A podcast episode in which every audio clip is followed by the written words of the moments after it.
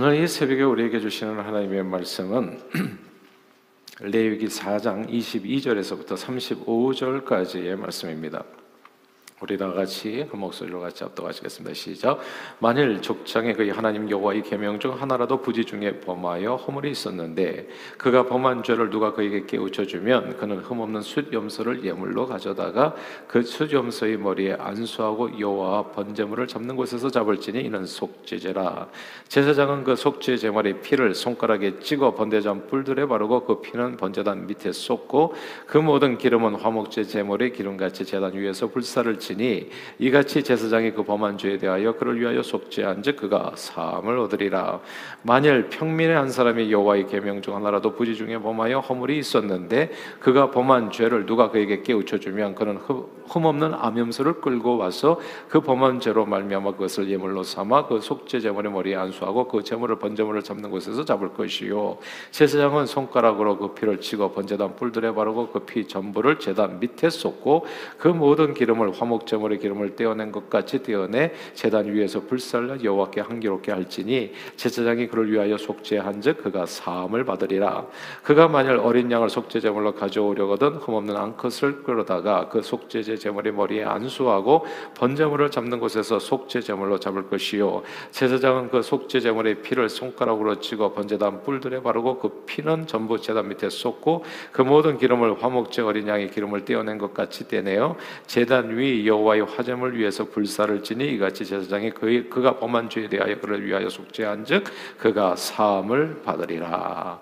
아멘.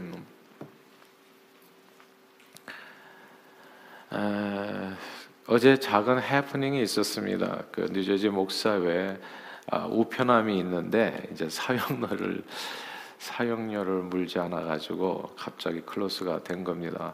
아, 주, 중요한 메일들이 모두 이제 반송돼서 이제 황급하게 이제 리오픈하러 찾아가 보니까 아, 복구하는데 이게 쉽지가 않았습니다. 이게 시간이 걸리고 또 그때까지 이제 많은 이제 손실을 이제 감당하게 된 거예요. 뉴저지 목사에는 임기가 1년이기 때문에 세세하게 인수인기가 되지 않으면 이제 이렇게 잘못하는 일들이 빠지 생기는 거예요. 모르고 이제 이런 일들이 벌어진 겁니다. 어 그거 우리가 돈을 내어 내야 되는 거였어요. 이제 그거 언제 누가 노티스를 주는 거예요? 이제 이게 모르고서 이제 벌어질 이렇게 부지불식간에 아, 이제 잘못을 하게 되고 어, 결국 이제 그 손실을 또 입게 되는 겁니다. 오늘은 부지 중에 그러니까 모르고 범한 허물에 관한 말씀입니다. 오늘 22절 말씀이거든요. 레위기 4장 22절 한번 같이 한번 읽어볼까요? 22절입니다. 시작. 만일 족장에 그의 하나님 여호와의 계명 중 하나라도 부지 중에 범하여 허물이 있었는데, 아멘. 여기서 부지 중에 범한 허물이라고 하는 이 구절을 주목해야 됩니다. 아, 사람들은 막연히 누구나 잘잘못을 분별해서 알 수 있다고 생각해요. 사람은 누구나 다 양심이 있고 자기가 잘한 것 알고 잘못한 것도 다 압니다. 어린애도 다 압니다. 이렇게 얘기하곤 하죠. 그러나 뜻밖에도 자신의 잘못을 깨닫지 못하는 경우가 적지 않습니다. 야, 자신의 잘못을 아세요, 여러분? 여러분의 죄를 아십니까? 다 부부 싸움 해보면 알아요. 모르더라고, 모르더라고. 자기가 뭘 잘못했는지를 정말 모르더라고요. 지난달 지난달 24일 푸틴의 러시아가 우크라이나를 침공했습니다. 설마 설마 했는데 정말 전쟁이 일어났고 현재도 수많은 사람들이 죽어가고 있습니다. 여기서 잠깐 푸틴은 자신의 잘못을 알까요? 남들이 볼 때는 남의 나라 침략해서 무고한 생명을 빼앗는 살인자인데 자신도 그렇다고 생각할까요? 자신이 지금 잘못한다고 자기가 확신하고 지금 그러면서 그 짓을 하고 있을까요? 자신의 잘못을 알았다면 애당초 전쟁을 벌이지도 않았을 겁니다. 생각보다 자신의 잘못을 깨닫는 것이 쉽지가 않아요. 오죽했으면 내노남불이라는 말이까지 나왔겠어요. 남에 대해서는 비판도 잘하고 지적도 잘하고 정확하게 남의 잘못은 알아내는 사람이 뜻밖에도 자기 잘못은 그렇게 모르더라고요. 그냥 부부싸움 한번 해보면 알아요. 금방 알아. 우리 같은 평민들도 그럴 텐데 특별히 만인 지상의 권력자 위치에 서게 되면 자신의 행동은 모두 옳다라고 하는 오만한 착각에도 빠지게 되지요. 다윗 왕이 간음죄, 살인죄 저지르고 태어났어요. 진짜 태어났어요. 그렇게 정말 하나밖에 없는 그렇게 그 충성된 부하의 아내를 갖다 아에게 몹쓸 짓을 하고 태어냈고 그리고 그 부하를 갖다가 죽이고 나서도 태어났어요. 뜻밖에도 여러분 자신의 잘못을 깨닫지 못하는 경우가 많아요. 자, 이렇게 자신의 잘못을 깨닫지 못하고 살면 어떻게 될까요? 그런 악한 말과 행동으로 계속 살면 괜찮은 건가요? 성경은 이렇게 얘기했습니다. 갈라디아 서 6장 7절이에요. 우리 화면을 보고 같이 한번 읽어볼까요? 같이 읽겠습니다. 시작. 스스로 속이지 말라. 하나님은 업신 여김을 받지 아니하시나니 사람이 무엇으로 심든지 그대로 거두리라. 괜찮은 게 아니에요. 하나님이 살아계세요. 푸틴은 제가 그냥 예언할 수 있어요. 제대로 못 죽을 겁니다. 레닌, 스탈린 동상 무너지듯이 히틀러가 지하 골방에서 죽었듯이 예. 이게 그냥 이게 뭐 그 신비한 능력이 필요가 없어 이런 거는 그냥 그냥 그런 거예요. 성경 말씀 그대로 사람이 무엇으로 심든지 우리 옛날에 우리 어르신들 그런 얘기 했잖아요. 남의 눈에 눈물 나게 하면 네 눈에는 반드시 피눈물 나는 날 온다. 반드시 있어요. 무엇으로 심든지 그대로 거두는 겁니다. 악인은 하나님의 심판을 받아 이것도 역시 성경 말씀인데 바람에 나는 교화가 될 것이요 반드시 망하리로다 말씀했습니다. 그러므로 모르고 지은 죄라고 해서 다 괜찮은 게 아닙니다. 나는 죄가 아니라고 생각해요. 우크라이나 침공이 사람 죽이는 것도 난 죄가 아니라고 생각해요. 그렇게 생각하실 수 있어요. 각자 나름대로. 네. 나는 죄를 몰라요. 나 이게 죄가 아니라고 믿어요. 그래요. 그렇게 부지 중에 지은 허물이라고 하더라도 그건 그냥 지나가지 않아서 괜찮은 게 아니에요. 몸 안에 암세포가 자라는 것을 모른다고 해서 나는 암세포가 자라는 걸 몰라. 나는 암이 없는 것 같은데요. 그렇다고 해서 괜찮은 게 아닙니다. 건강하고 행복하게 살려면 조기 검진을 통해서 자신 안에 문제를 발견하는 것이 매우 중요합니다. 마찬가지로 우리 허물을 깨닫는 것이 매우 중요합니다. 근데 만약에 이 허물을 깨닫지 못하고 계속 잘못된 길을 걸어간다면 어떻게 될까요? 성경에 경고가 돼 있거든요. 사울한 케이스가 딱 나와요. 그러니까 한 번, 두 번 계속 뭐 이런 들어 어떠하리 저런 들어 어떠하리 난 이게 내가 죄라고 잘못이라고 생각하지 않습니다. 나는 암이 있는데 난 이건 뭐 그냥 괜찮다고 생각합니다. 그렇게 믿으면 그렇게 사셔야죠. 근데 사울 왕은 결국 어떻게 됐습니까? 죄의 싹슨 사망이라고 그 자신과 세 아들이 한꺼번에 길보야 산에서 다 죽어버렸고 그의 가문은 멸문지화를 당하고 말았습니다. 그러므로 죄를 깨닫는 것이 엄청 은혜라는 것을 알게 돼요. 죄를 깨닫는 게 중요합니다. 그러면 죄를 깨달은 다음에는 뭘 해야 될까요? 죄를 안다고 해가지고 그게 문제가 해결되나요? 내 인생에 그러면 죄를 알았으면 그러면 암이라고 하는 것을 알았다고 해가지고 어, 나 내가 암이구나. 알았다고 그래가지고 건강을 되찾는 거예요? 아니죠. 그걸 해결을 해야죠. 예. 암세포를 뜯어내든지 뭐 방사선을 쏘든지 키모를 받든지 조치를 취해야 되잖아요. 죄를 깨달은 다음에 조치를 취하는 내용이 오늘 본문의 속죄제인 겁니다. 그게 그 문제를 해결하는 거. 유쾌하게 행복하게 살기 위해서 오늘 본문의 23절, 24절 같이 읽겠습니다. 23절 24절 읽어볼까요? 시작. 그가 범한 죄를 누가 그에게 깨우쳐 주면 그는 흠없는 수점서를 예물로 가져다가 그 수점서의 머리에 안수하고 여호와 앞 번제물을 잡는 곳에서 잡을지니 이는 속죄제라. 아멘. 이렇게 해서 속죄 제물을 다 드리고 나면 31절에 예, 보니까 그가 사함을 받으리라 라는 말씀이 있어요. 그러니까 죄를 깨달았으면 뭘 해야 된다고요? 속죄제를 드려 가지고 사함을 받아야 된다는 거. 남녀노소 빈부귀천 할 것 없이 죄를 깨달은 사람은 반드시 속죄해야 됩니다. 암세포가 있다는 것을 안 사람은 반드시 뭔가 조치를 취해야 되는 거예요. 조치. 그게 이제 속죄인 겁니다. 그래야 오늘 본문 26절에 사함을 얻게 되는 거죠. 예수님께서 이게 이제 이게 구약 시대 얘기인데요. 이제 요 얘기를 갖다 신약 시대로 그대로 옮겨 보면 예수님께서 우리의 속죄 제물이 되셨잖아요. 신약에는. 그래서 우리가 염소나 뭐 양이나 이거 잡을 필요가 없잖아요. 이 속죄 제물에 대신 이 신약 성경 시대에는 죄를 깨달으면 자신의 죄를 고백하고 예수 보혈을 의지해서 죄 사함의 확신 가운데 성령님의 인도함을 받으면 되는 겁니다. 이게 이렇게 간단해졌어요. 옛날에는 뭐 양도 잡고 염소도 잡고 복잡했잖아요. 근데 예수님께서 단번에 십자가에서 자신의 피로 우리 모든 죄를 속죄해 주심으로 말미암아 우리가 해야 될 일은 죄를 깨달았으면 어떻게 돼요? 예수 예수를 잡는 겁니다. 이게 표현이 좀 그런데 예수 십자가의 공로를 의지하는 거예요. 그게 마치 오늘 양과 염소를 잡는 그런 과정이 되는 거예요. 그래서 성령님의 인도함을 받으면 깔끔하게 모든 죄가 해결되는 겁니다. 그래서 요한 1서 1장 9절에 이렇게 말씀했어요. 우리가 화면을 보고 같이 읽습니다. 시작.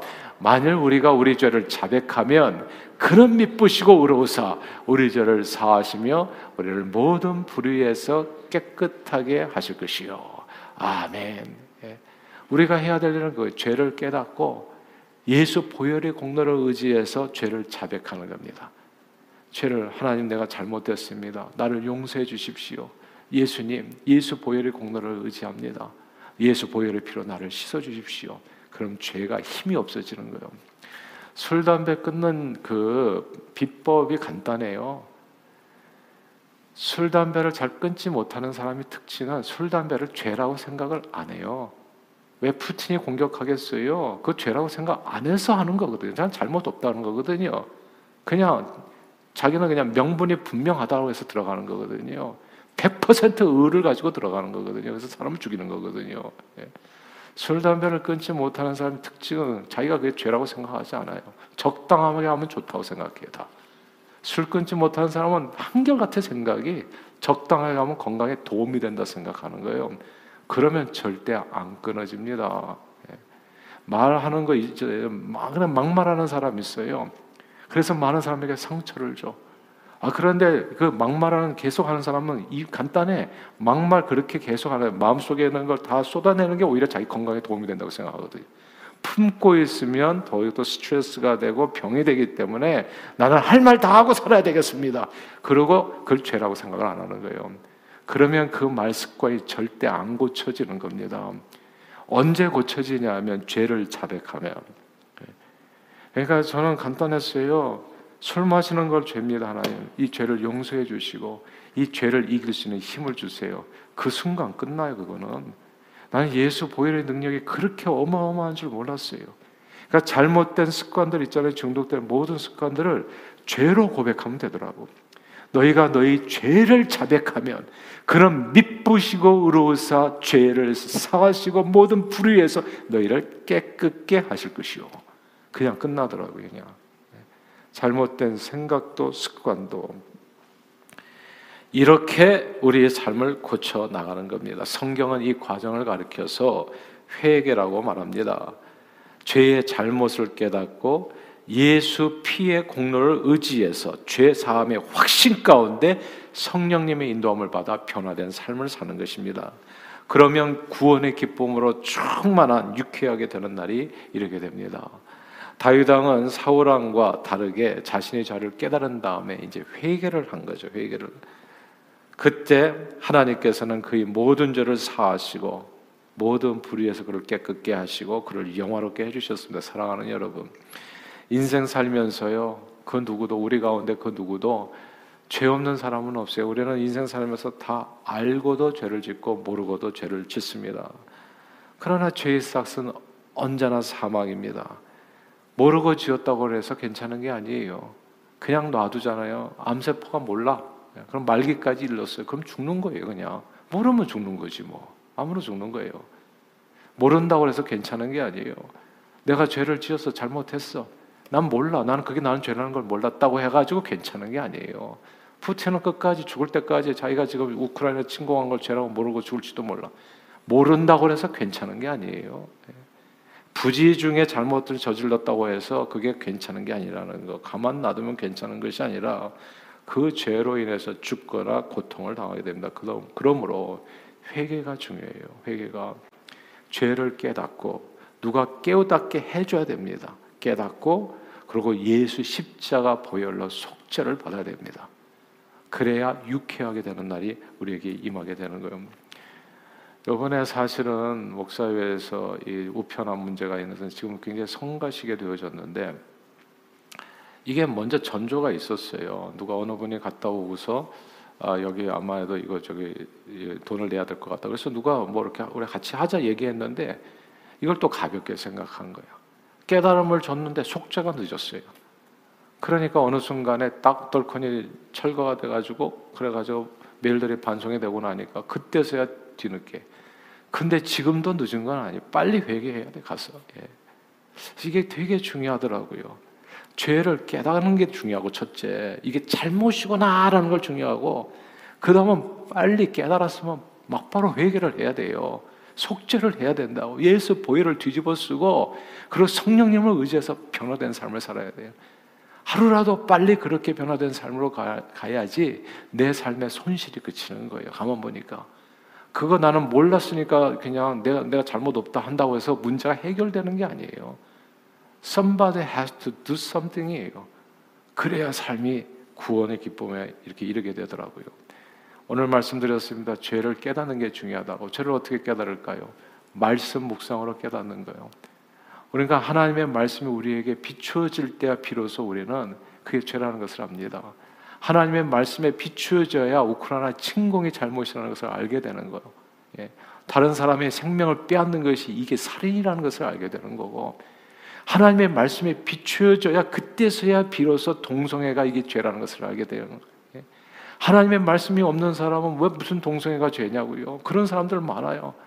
그러나 뭐 각자 생각은 각자 다 나름대로 있고 그러나 성경에 말씀하신 이 말씀이 비춰져야 그때서야 비로소 자신의 죄가 드러나게 되어지더라고요.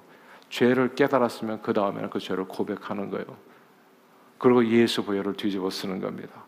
성령님의 인도함을 받으면 변화된 삶을 살게 돼요. 그러면 구원의 기쁨이 충만한 유쾌한 행복한 인생이 이루어진다는 거. 그래서 오늘 말씀을 통해서 저는 저와 여러분들이 늘 말씀을 통해 가지고 죄를 깨달으시고 우리 잘못이 무엇인지를 보실 수 있기를 바라고 예수 보혈을 뒤집어 써서 죄 사함의 확신 가운데 성령님의 인도함을 받아 변화된 삶으로 늘 유쾌한 삶, 행복한 삶 누리시는 저와 여러분들이 다 되시기를 주 이름으로 축원합니다. 기도하겠습니다. 하나님 아버지 감사합니다. 오늘 말씀을 통해서 죄를 깨닫는 것이 중요하다는 것. 죄를 깨달았으면 그럼 예수 보혈의 공로를 의지해서 죄 사함의 확신 가운데 성령님의 인도함을 받아 성령님의 인도함을 받아 변화된 삶을 살기까지 그렇게 나아가야 된다는 내용을 배웠습니다. 이 말씀 그대로 우리의 삶에 이루어지게 도와주시어서 죄의 잘못을 깨닫고 예수 피의 공로를 의지하여 죄사함의 확신 가운데 성령님의 인도함을 받아 변화된 삶을 살며 이 변화된 삶으로서 예수 복음을 땅 끝까지 증거하여 하나님을 영화롭게 하는 일에 존귀하게 쓰임 받는 저희 모두가 되도록 축복해 주옵소서. 예수 그리스도 이름으로 간절히 기도하옵나이다. 아멘.